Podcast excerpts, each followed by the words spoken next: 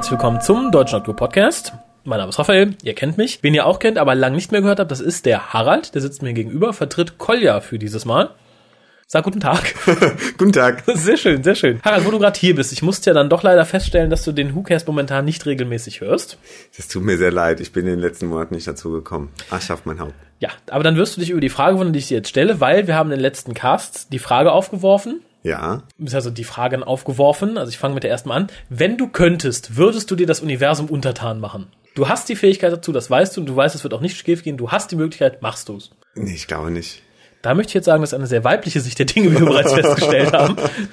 Das schwächt auch so ein bisschen die Bedeutung meiner zweiten Frage ab. Was würdest du dann machen, wenn es dein Untertan ist? Das sind jetzt aber direkt harte Fragen zu Beginn hier. Da war ich ja gar nicht drauf vorbereitet. Ja. Ähm, dann wäre es ja auch nicht so lustig gewesen. nee, das stimmt. Äh, wenn ich mir das Universum untertan gemacht habe. Das ist ja auch sowas, wo man so im normalen Leben mal nie so drüber nachdenkt. Dann eben, aber ganz kurz für dich zur Erklärung. Es ging halt drum, dass RTD dem Master immer vorwirft, dass er nicht die richtige Motivation hat und keinen Grund, das Universum zu erobern. Mhm. Und ich fragte dann, was macht man, wenn man das Universum erobert? Da steht man da, meins. ja, ja. Und dann? Ja, eben. Ich habe ja. ich hab keine Lösung. Ich wüsste es nicht. Irgendwie. Du wüsstest nicht, was du dann machst. Nee.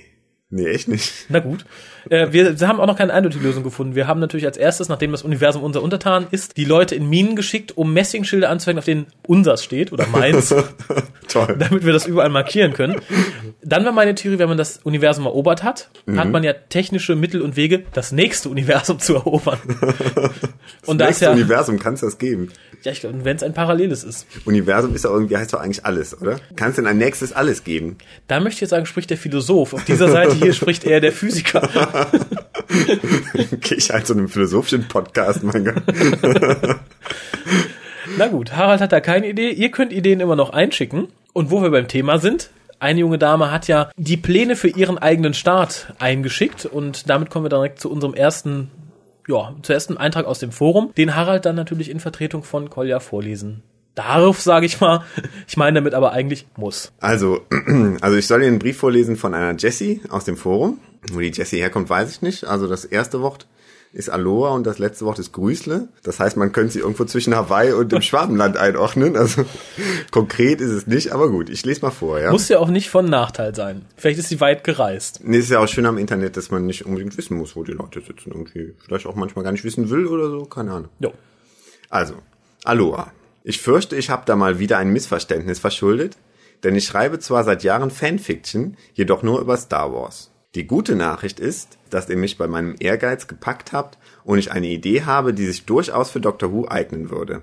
Also werde ich mal schauen, ob sich daraus was machen lässt. Und habe ich das richtig verstanden, dass ich jetzt offiziell die Erlaubnis habe, ein wenig Eigenwerbung zu betreiben? Ich schreibe mit einigen Freunden seit über zwei Jahren einen Literaturletter, der so alle drei bis vier Monate erscheint und aus Artikeln, Geschichten und Gedichten besteht. Für die kommende Ausgabe habe ich besagten Artikel übers Fansein geschrieben. Er ist also nur semi-professionell. Um da kurz einzuwerfen, wenn du uns den Artikel zuschicken magst, ich würde mich sehr darüber freuen, weil ich mich natürlich auch interessiert, was andere Leute so über das Fandom und insbesondere dem Fanfiction-Fandom so denken. Mhm. Auf jeden Fall, also das würde mich auch interessieren. Also ich habe da kurz schon einen Artikel gelesen, super interessant. Ähm im Endeffekt ging es auch über das Fandom irgendwie, aber auch äh, über einen Fan, der sehr enttäuscht darüber ist, über die, dass die neue Serie jetzt nur so in Richtung äh, Kinderprogramm geht und äh, der ein bisschen dem, dem alten Fandom nachtrauerte, dem quasi dem Erwachsenen erwachsen gewordenen Fandom der, der alten Fans. Ja, mit, mit Recht, möchte ich sagen, mit Recht. Ähm, hier in, in Bezug auf Jesse ging es vor allem darum, dass man jetzt im Internet halt sehr viele Sachen findet, die man vielleicht vor 20 Jahren nicht im öffentlichen Licht gesehen hätte. Also wenn jemand sagt, ich mag Dr. Who, um ja. das mal wieder als Beispiel aufzugreifen, und schreibt dann unbedingt eine Geschichte, wo der Master dem Doktor an den Löres packt, äh, das möchte man nicht. Das hat man auch, ich glaube, als du mit Dr. Who angefangen hast, hast du mit sowas nicht gerechnet und hast sowas auch nicht gefunden, oder? Zum Glück. Ja, und heute äh, google mal drei Schritte dann bist du schon in der Fanfiction-Falle, wenn ich das mal so nennen darf. Was gebe ich da ein?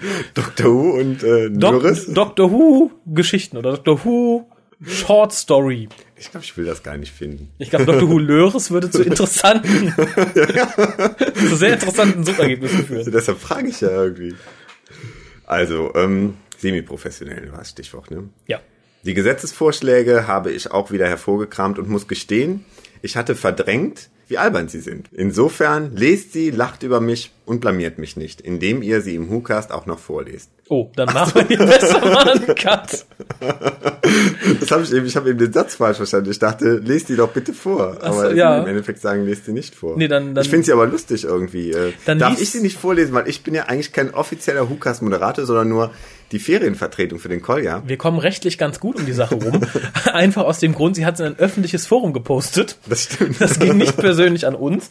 Insofern tut es mir sehr leid. Das Ja. wird jetzt vorgelesen. Genau, und, und mich kann sie auch nicht anklagen, weil im Endeffekt von mir hat sie ja nur einen Vornamen. Genau.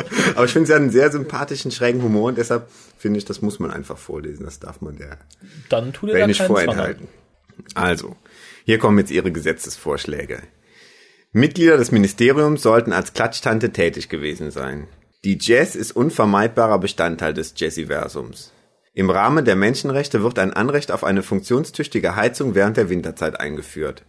Schafe dürfen nur an besonders hohen Feiertagen geschlachtet werden.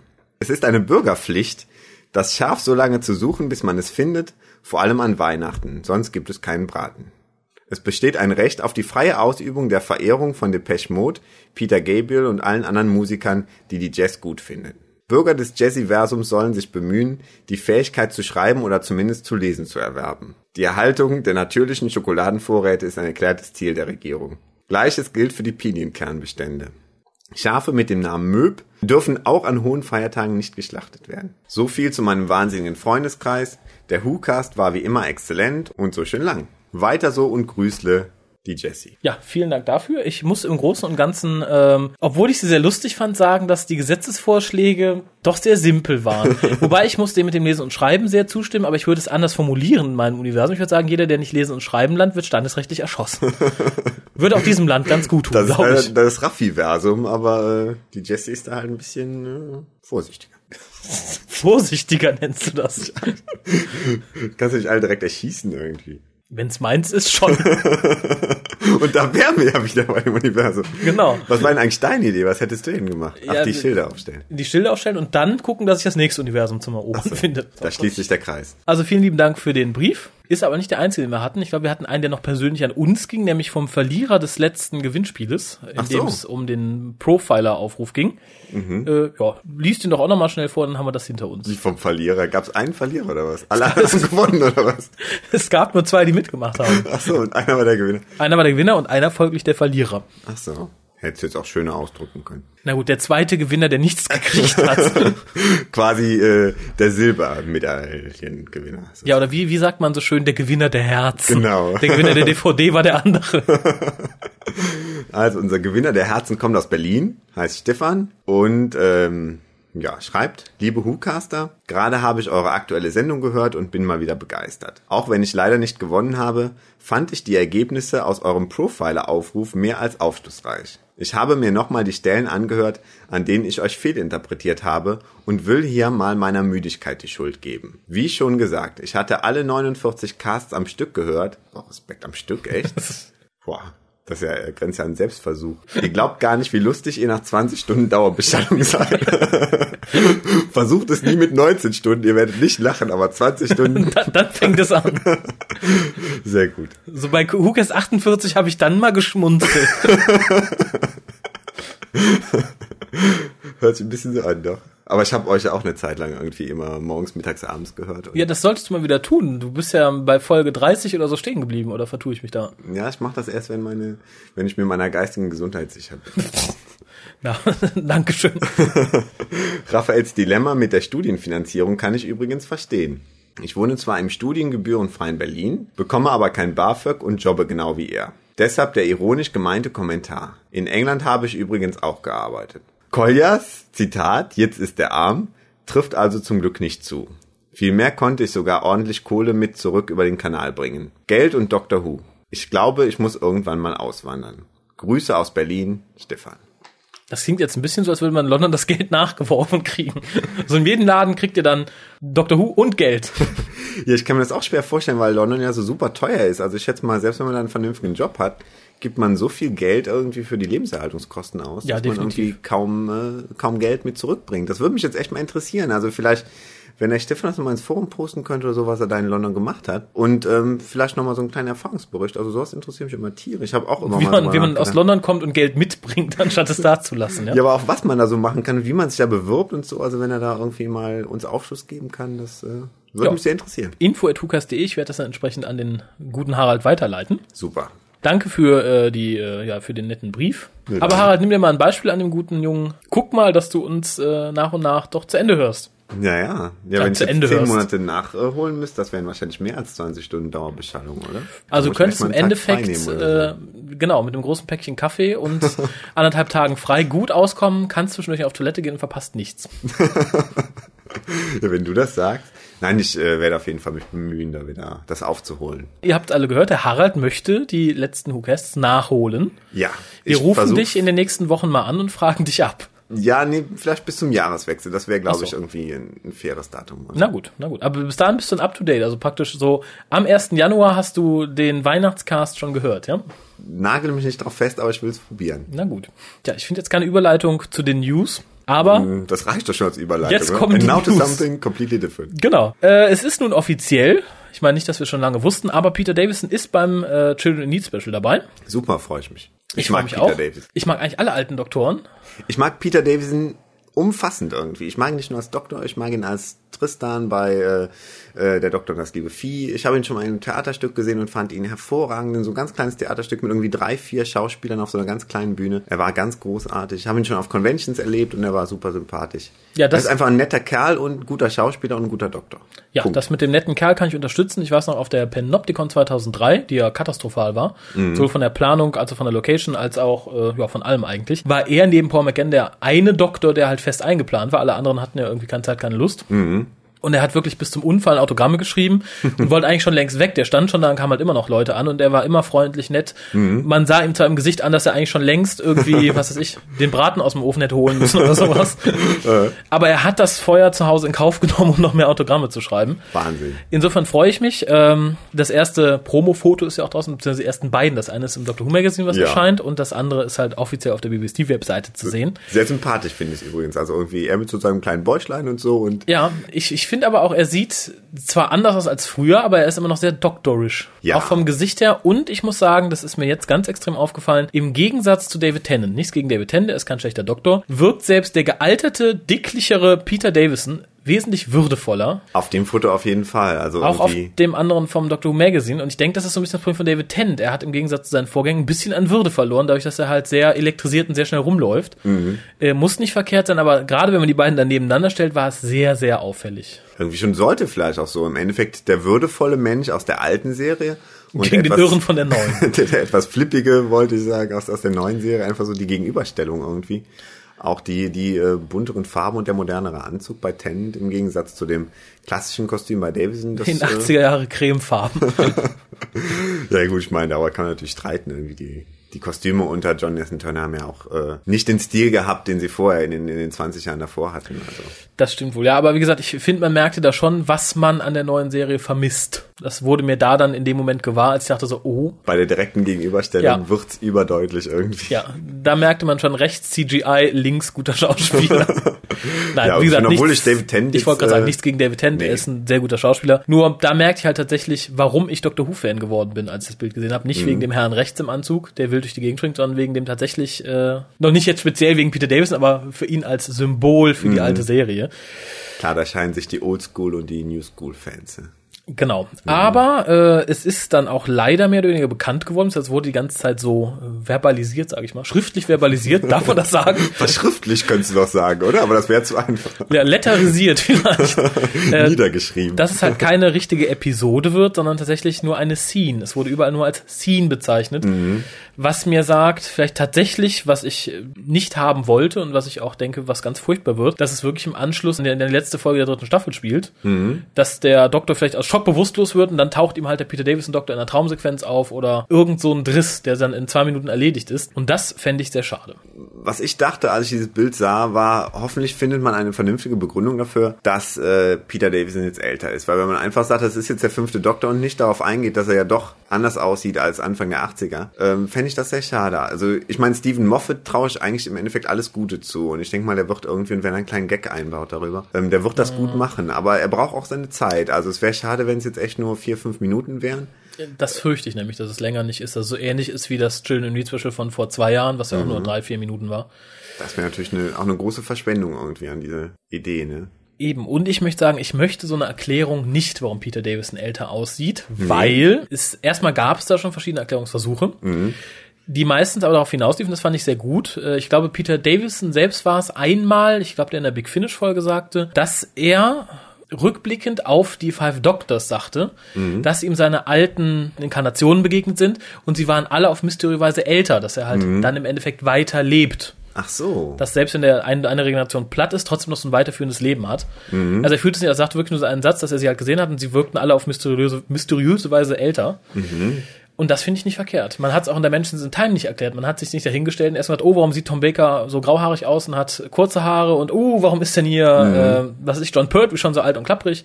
Ja, ich meine, das beste Beispiel ist ja im Endeffekt, sind ja im Endeffekt die äh, grauen Strähnchen bei Patrick Troughton in den Two Doctors. Das äh, ja. ist ja auch was, was da nicht erklärt wurde. Ja, aber in, in, in The Five Doctors hatten wir ja den größten Fauxpas. Warum sieht der erste Doktor plötzlich ganz anders aus?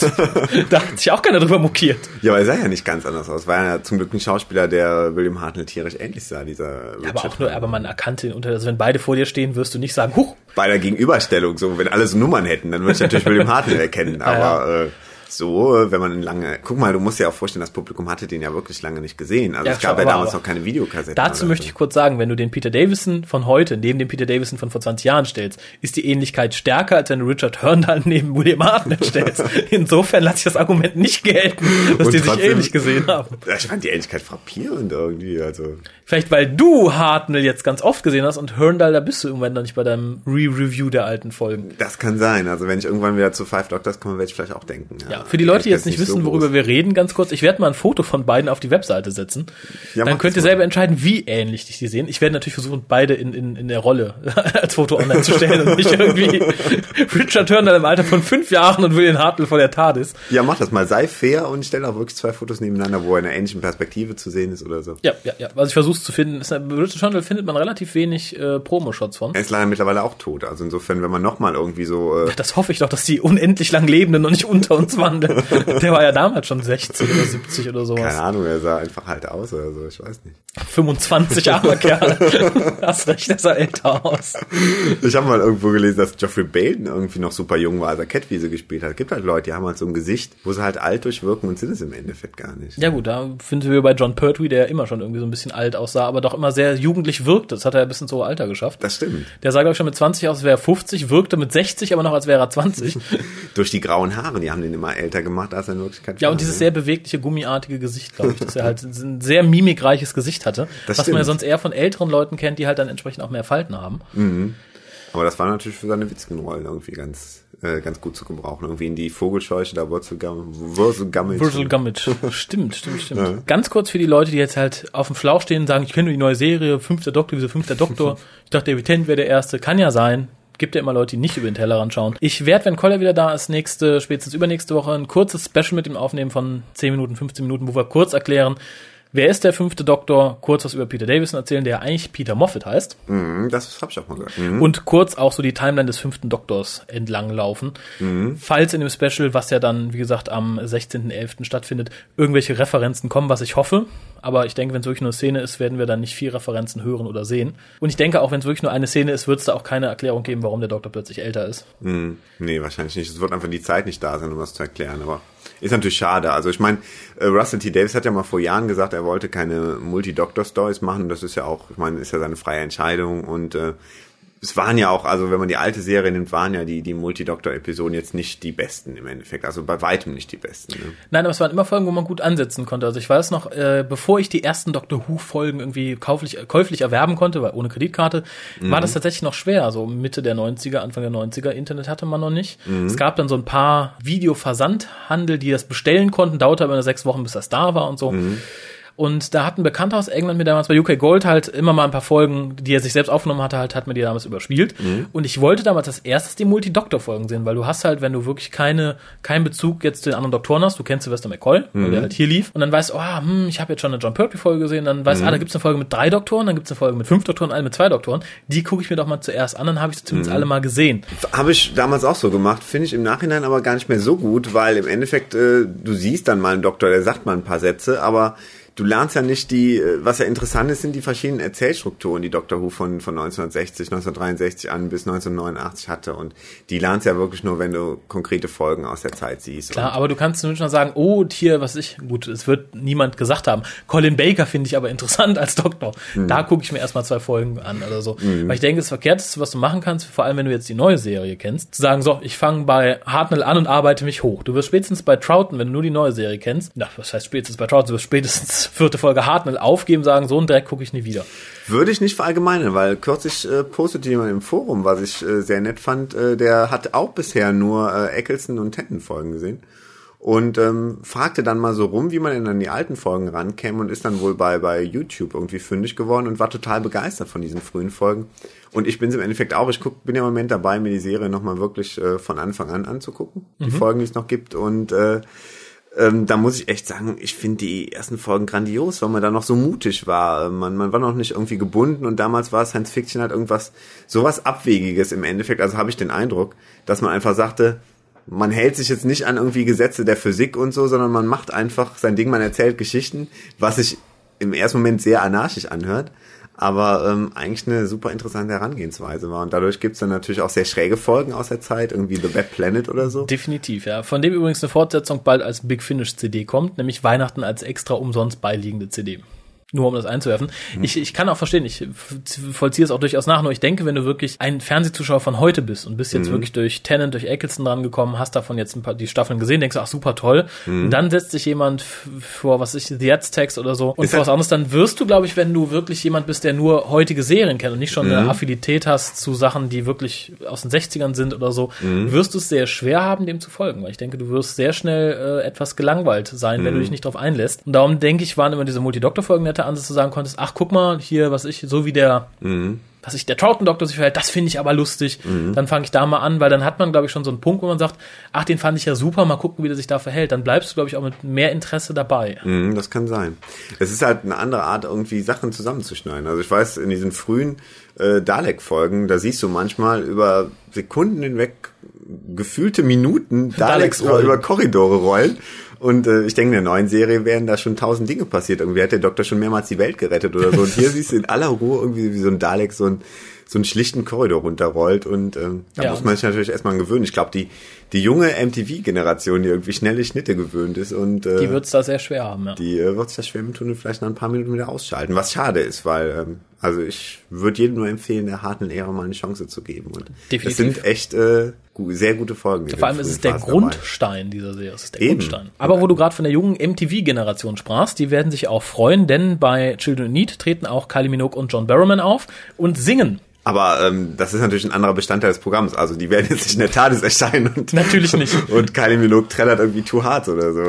Ja, wohl, wenn es wirklich in dem am nach Ende der dritten Staffel spielt, dann könnte es natürlich sein. Wäre das alles möglich, ne? Genau, David Tennant fällt in Ohnmacht, Peter Davison taucht auf, Kylie Minogue steht an der Spitze der Titanic und singt.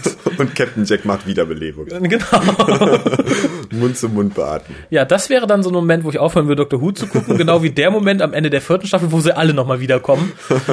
dann wirst du, äh, willst mir das schriftlich geben, dass du dann aufhörst, das Dr. Who wenn, zu gucken, wenn nur Ende, weil alle nochmal wiederkommen. Wenn Ende der vierten Staffel Captain Jack, Sarah Jane, K9, Rose, Mickey, Rose Mutter gegen Davros, die Daleks und vielleicht noch die Sontarans kämpfen, dann höre ich auf Dr. Who zu gucken.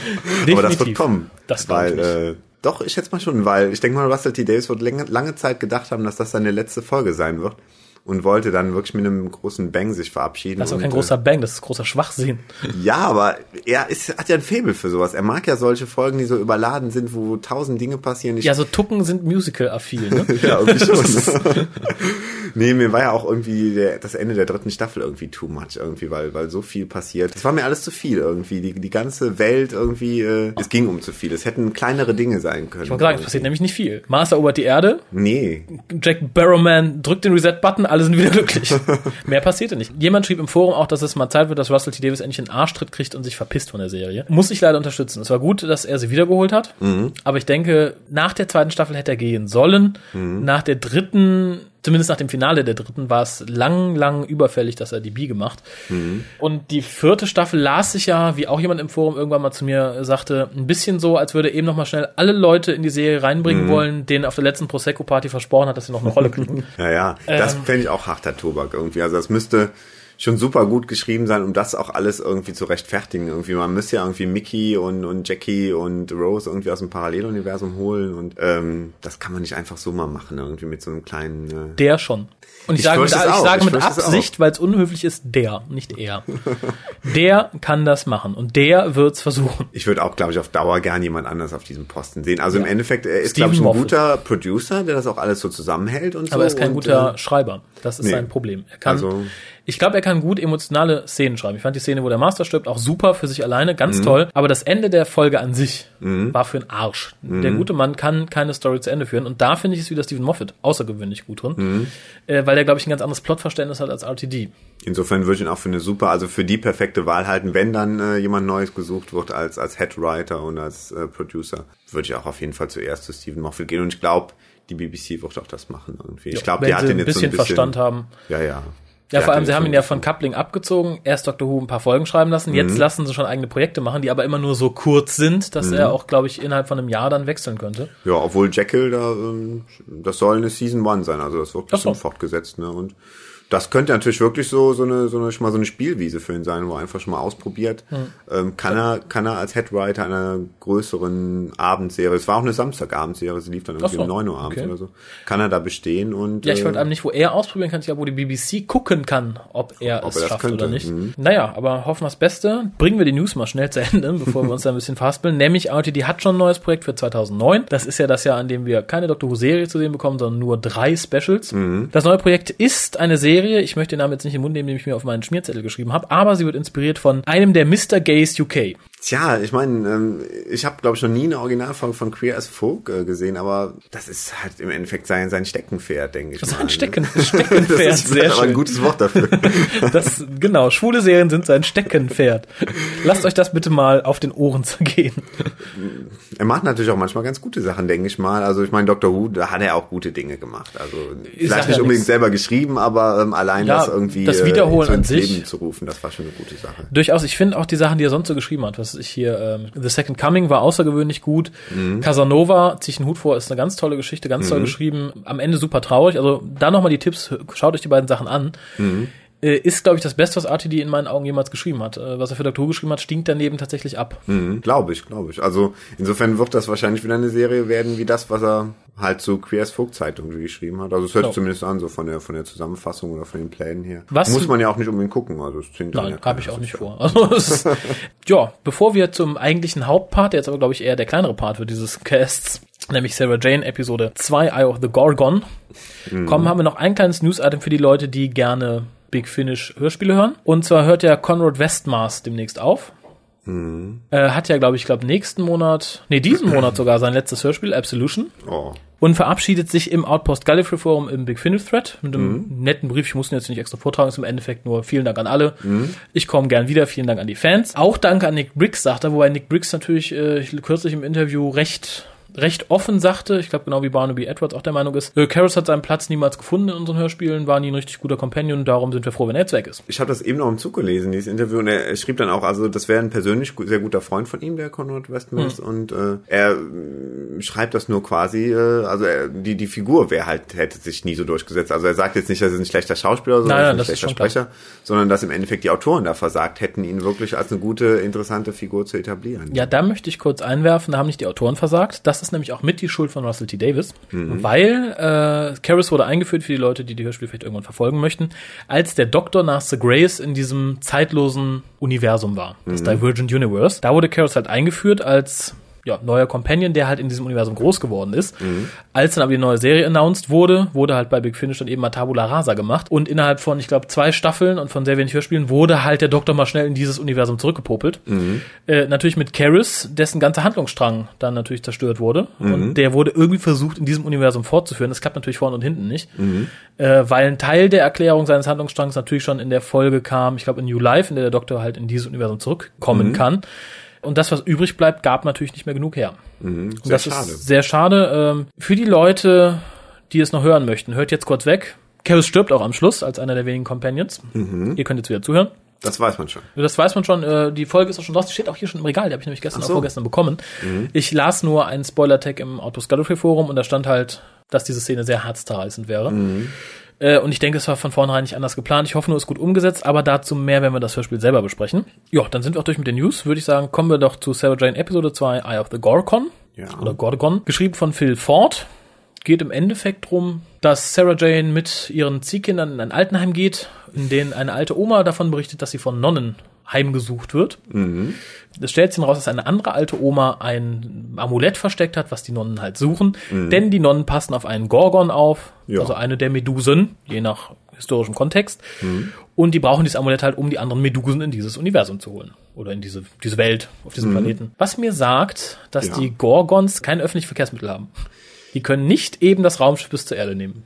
Ist auch schlecht, wenn man kleine Lichtpunkte ist mit Gesichtern und keine Arme und keine Beine hat. Die, die, die, die Gorgons stellen, stellt sich ja, ich glaube in der zweiten Folge raus, sind ja körperlose Wesen, die halt parasitär mhm. von Leuten in dieser Welt Besitz ergreifen. Mhm. Sarah Jane soll dann auch die Gor Gorgon-Königin werden mhm. gegen Ende. Ja, insgesamt möchte ich sagen, hat mir die Folge sehr gut gefallen. Mhm. Vor allem im Gegensatz zur Slitheen-Folge. Ja, auf jeden Fall. Die ja sehr oft kindisch gemacht war. Ich denke, die Folge kommt schon so mancher Doctor Who-Folge so vom Gruselfaktor recht nahe. Auf jeden Fall. Ich fühlte mich also ein bisschen an, an Mask of Mandragora erinnert, so von diesen Nonnen, die da um dieses, äh, dieses Amulett tanzen und ähm, ähm, ich weiß es nicht, ich fand es sehr gut irgendwie. Also das äh, hat mich sehr positiv überrascht. Also ich war jetzt von der Sleazy-Folge auch nicht so begeistert. Ich fand es jetzt nicht wirklich schlecht, aber ich fand es ein bisschen langweilig. Ja, definitiv. Ich fand die Folge jetzt eigentlich ziemlich gut. Ähm, es gibt natürlich immer noch so kleine Dinge, die in diesen neuen Serien immer drin sein werden. Also jetzt die Probleme, die, äh, die das Mädchen mit ihren Eltern hat, die getrennt leben irgendwie. Das, äh, das sind halt so Dinge, die wird man, glaube ich, einfach bei Russell T. Davis Serien jetzt einfach nicht mehr los. Und da muss man sich wahrscheinlich mehr oder weniger mit abfinden. Aber abgesehen von, von diesem Konflikt, äh, was das kleine Mädchen da hat, äh, fand ich das eine extrem gute Folge, die auch ganz gut irgendwie, wie du eben schon sagst, in die späten 70er auch hätte passen können, der, der alten Doctor Who-Serie. Definitiv. Schauspieler fand ich durch die Bank weg alle gut.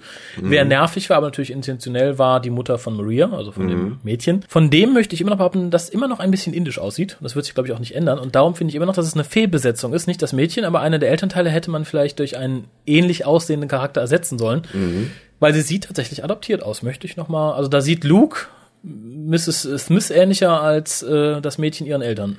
Irgendwie schon, das stimmt. Also das, das passt nicht. Dieses, dieses dichte schwarze Haar, was ja keines ihrer Eltern, Elternteile hat, das ist schon ungewöhnlich. Also ja, man kann natürlich mutmaßen, dass die Mama fremdgegangen ist irgendwann mal von das ihr. Das könnte man mutmaßen. Aber sollte man nicht tun, es ist ja eine Kinderserie. Stimmt. Darum tun wir es an dieser Stelle auch nicht. Das zurück. Ja, alles in allem fand ich das Setting sehr gruselig. Wir hatten ein altes Kloster, wir hatten die unheimlichen Nonnen. Ein super altes Kloster, super Location irgendwie. Ja, also auch super äh, umgesetzt. Äh, mhm. Ganz großes Lob an Alice Troughton, die zwar äh, eine große, einen großen Hang zu Kamerakränen hat, wie wir mhm. feststellen mussten, aber durchaus durchaus einen guten Job als Regisseurin geleistet hat. Mhm, durchaus. Sehr, Sauber sehr umgesetzt. Die Serie krankt, das sieht man in der Folge und auch in der nächsten recht deutlich daran, dass sie, glaube ich, recht wenig Budget bekommt im Gegensatz zu Doctor Who und Torchwood. Mhm. Ist natürlich bei vielen Szenen auch nicht notwendig. Also, nee, eben. Aber bei manchen merkt man halt doch, hm, hätte man mehr draus machen können. In der Folge ist es die Medusenstatue in dem Kloster, die aussieht, hätten wir beim lokalen Töpferclub mal mhm. bestellt. Mhm und das und Amulett selbst, was ein bisschen aussieht, als hätte sich jemand dahingesetzt und das aus Fimo-Würsten geformt und dann einfach mit Goldlack lackiert. Ist ein bisschen schade, hätte man vielleicht mal eben 40, 50 Pfund mehr investieren sollen und ein richtiges Amulett kaufen und das ein bisschen verändern.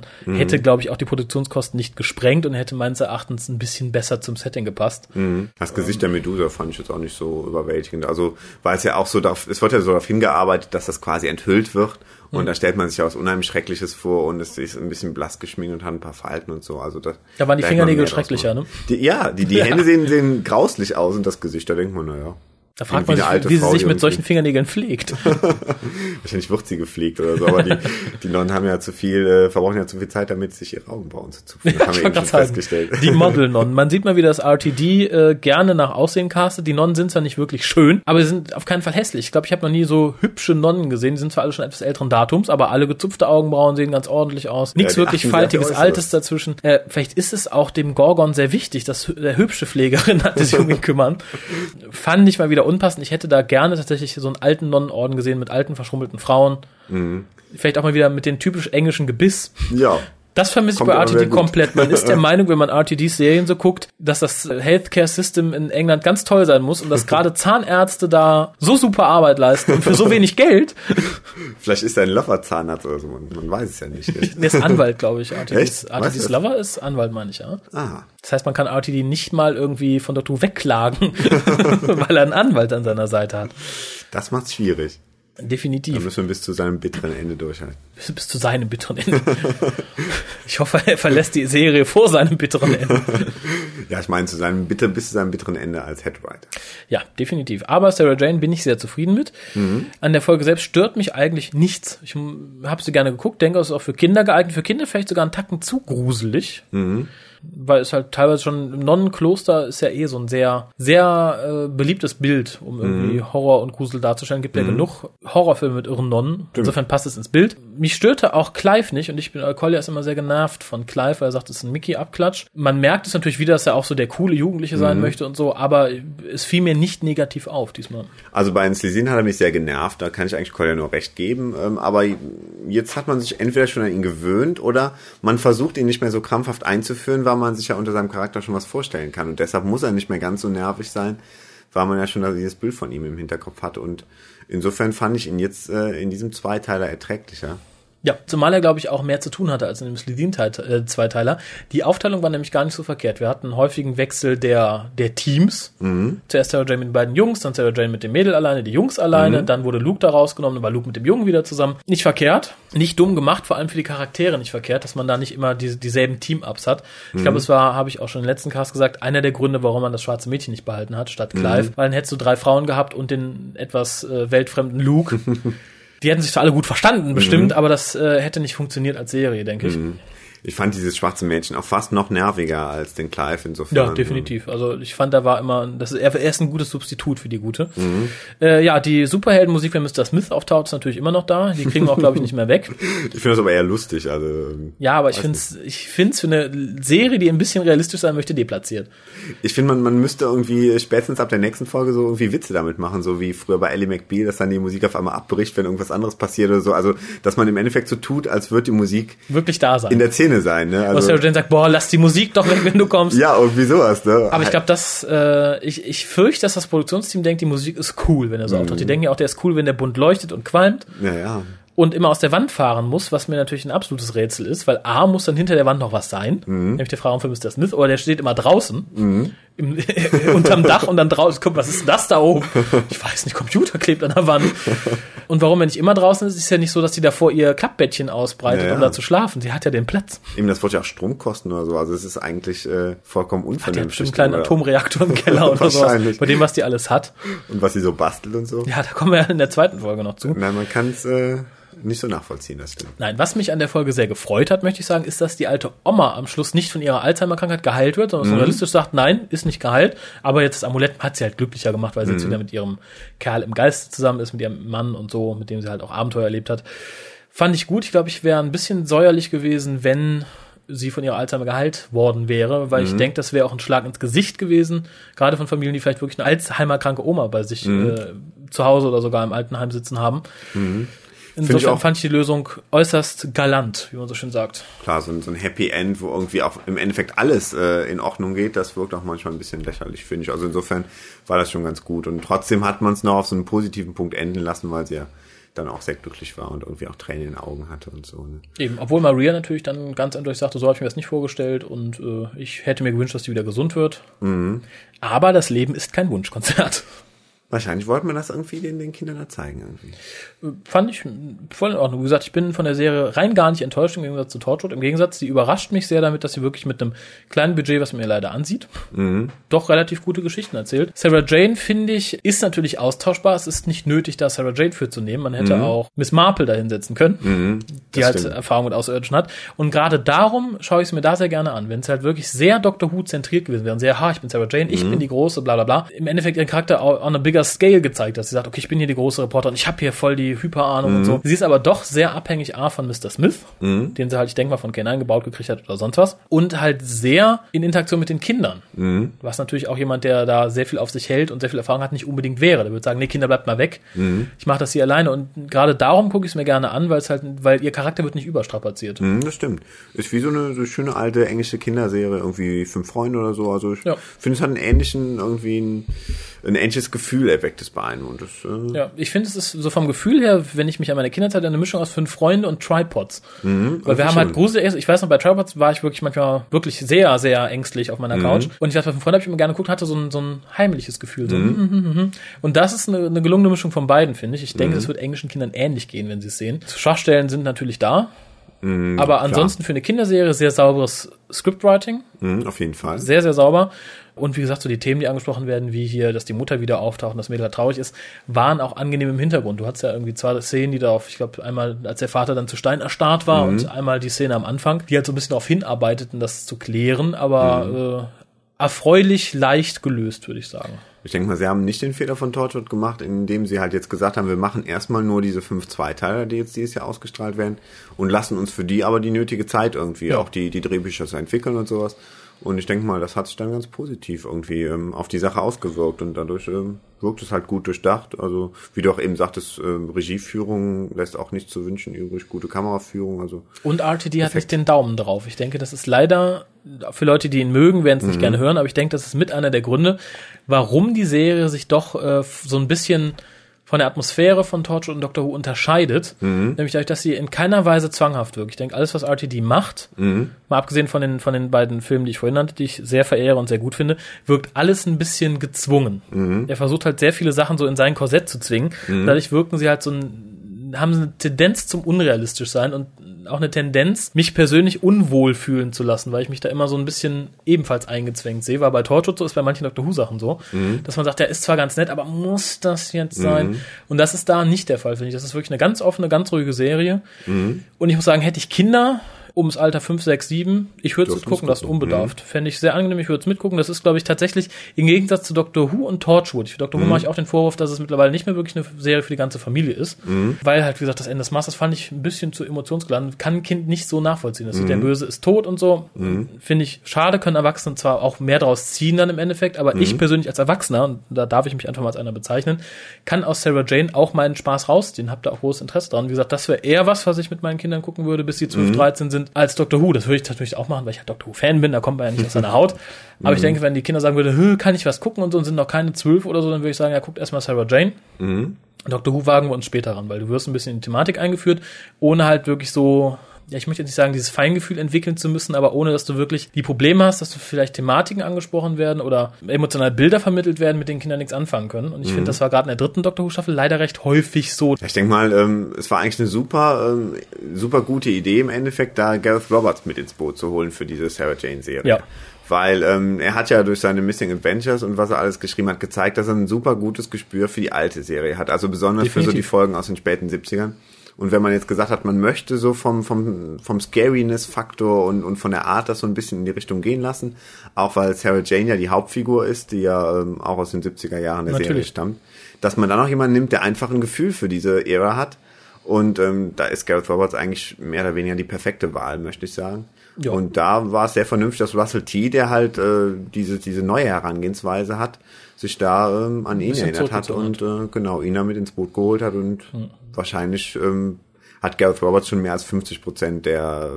Ich, ich meine, er hat ja auch zwei Folgen aus, geschrieben natürlich. im Gegensatz zu, zu Russell T. Also insofern. Da bin ich sehr froh. Ich glaube, RTD kann mit dem Thema auch so viel nicht anfangen. Wenn man ihm sagt, du musst all deine Sachen da rauslassen und dein religiöses Weltbild da rauslassen, hat er, glaube ich, Schwierigkeiten für mhm. Kinder zu schreiben. Weil mhm, den ja im Endeffekt, du darfst die Kinder ja nicht vorsetzen, hier, Religion ist Kacke. Und ich denke, da hat RTD wirklich Probleme mit, so wertefreies Fernsehen für Kinder zu machen. Mhm. Ich glaube, wenn du in einer Serie gearbeitet hast, wo du sagst, ich kann mein persönliches Weltbild da einflechten, wie ich lustig bin, mhm. jetzt bei Torture, teilweise bei Doctor Who, dann fällt es dir schwer zu sagen, okay, ich schreibe jetzt hier eine Serie, wo ich das alles lasse. Mhm, klar. Nö, insofern war es schon perfekt. Also, jo, gesagt, wenn es so weitergeht, kann man echt äh, zufrieden sein. Jo, Gareth Roberts war da wirklich die gute Wahl. Ich glaube, eine andere gute Wahl wäre gewesen, wenn es nicht Sarah Jane gewesen wäre, wäre Terence Dix, der ja auch ein gutes Gespür für die Zeit hatte, auch viel mhm. aus der. Zeit geschrieben hat, aber er immer sehr betont hat, dass er äh, Frauen als Helden nicht mag. Für ihn waren ja die Damen bei Doctor Who immer die, die schrien und gerettet werden mussten. Und ich glaube, auch heute stößt es ihm noch übel auf, wenn du dir einige Reportagen anguckst mit ihm, mhm. dass sich das mit Sarah Jane dann geändert hat. Er meinte, plötzlich hatten wir, wir sind nicht mehr davon gekommen, indem wir die Frauen einfach schreien und weglaufen lassen. Mhm.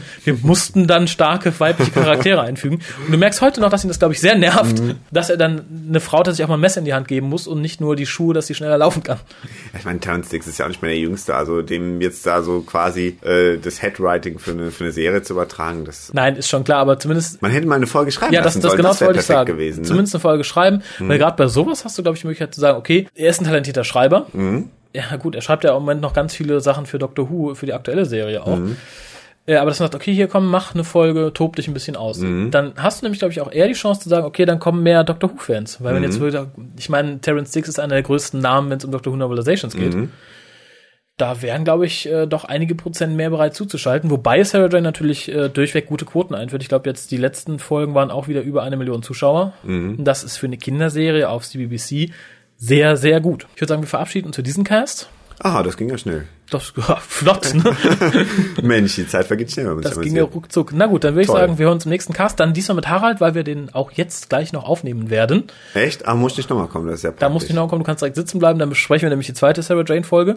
Mhm. Aber wir möchten euch nicht wieder direkt einen anderthalb Stunden Cast zumuten. Insofern. Also sehr löblich, wenn wir uns das schon zumuten, möchten wir genau. euch zumuten. Aber ich brauche, glaube ich, mal ein Glas Wasser zwischendurch. Ja, können wir ja tun, können wir tun. Äh, wir hören uns in den nächsten Tagen wieder mit Sarah Jane und der Folge Warriors of the Kudlock. So hieß sie, genau. So hieß sie. Äh, ja, die wir dann ein bisschen auseinandernehmen. Ansonsten schaltet, wie gesagt, dann auch wieder ein. Auf jeden Fall. Ähm, und schreibt großes Lob an info.hukas.de. Das ist toll, weil den Harald mal wieder zu hören, sonst kommt er nicht wieder. Und, und lasst es nicht schleifen, die Hukas zu hören, weil äh, dann seht ihr, wie es mir geht. Ich muss jetzt irgendwie zehn Monate in den nächsten, äh, nächsten paar Wochen nachholen. Das wird schwierig, glaube ich. Ja, in diesem Sinne, bis denn. Tschüss.